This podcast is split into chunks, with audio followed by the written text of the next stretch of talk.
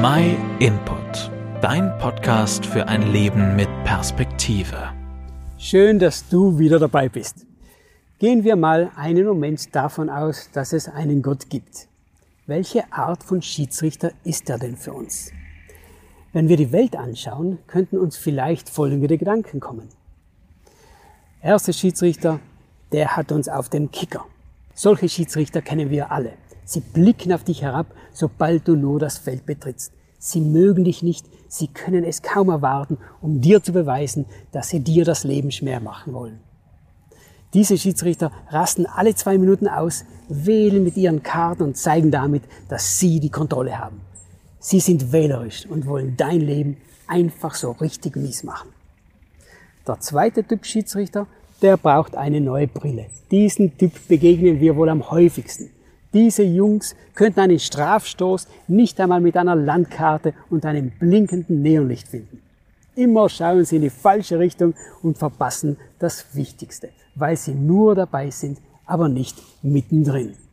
Um ehrlich zu sein, scheinen diese Schiedsrichter kaum die Kontrolle zu haben.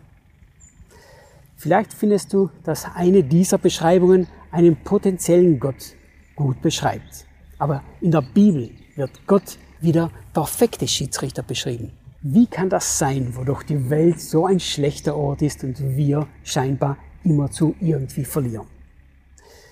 Gott lässt das Spiel weiterlaufen, nicht weil es ihn nicht interessiert, sondern weil er uns die Freiheit gibt, unsere Daten zu wählen, eigene Entscheidungen zu treffen und die Resultate zu erleben.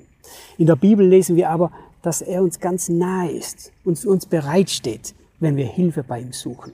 Er zwingt uns jedoch nicht, mit ihm zu reden. Gott wünscht sich von uns allen, dass wir uns entscheiden, mit ihm zu leben, seinen Taktiken folgen und seine Fürsorge und seinen Schutz erleben. Aber das tun wir kaum, wenn überhaupt. Bald wird er abpfeifen. Diese Welt kommt zu einem Ende und die Gewinnermedaillen werden vergeben. Wenn wir aus allem einen Chaos gemacht haben, Gott ignoriert haben und immer auf der Verliererseite standen, Erwarten wir dann etwa eine Trophäe, wenn wir sterben? Nein. Die Bibel warnt uns, dass wir Rechenschaft ablegen müssen für die Art und Weise, wie wir gelebt haben. Weil Gott der perfekte Schiedsrichter ist, wird er sicherstellen, dass jeder das bekommt, was ihm zusteht. Das ist nicht sehr angenehm. Was also dann? Mehr erfährst du am Freitag im dritten Teil.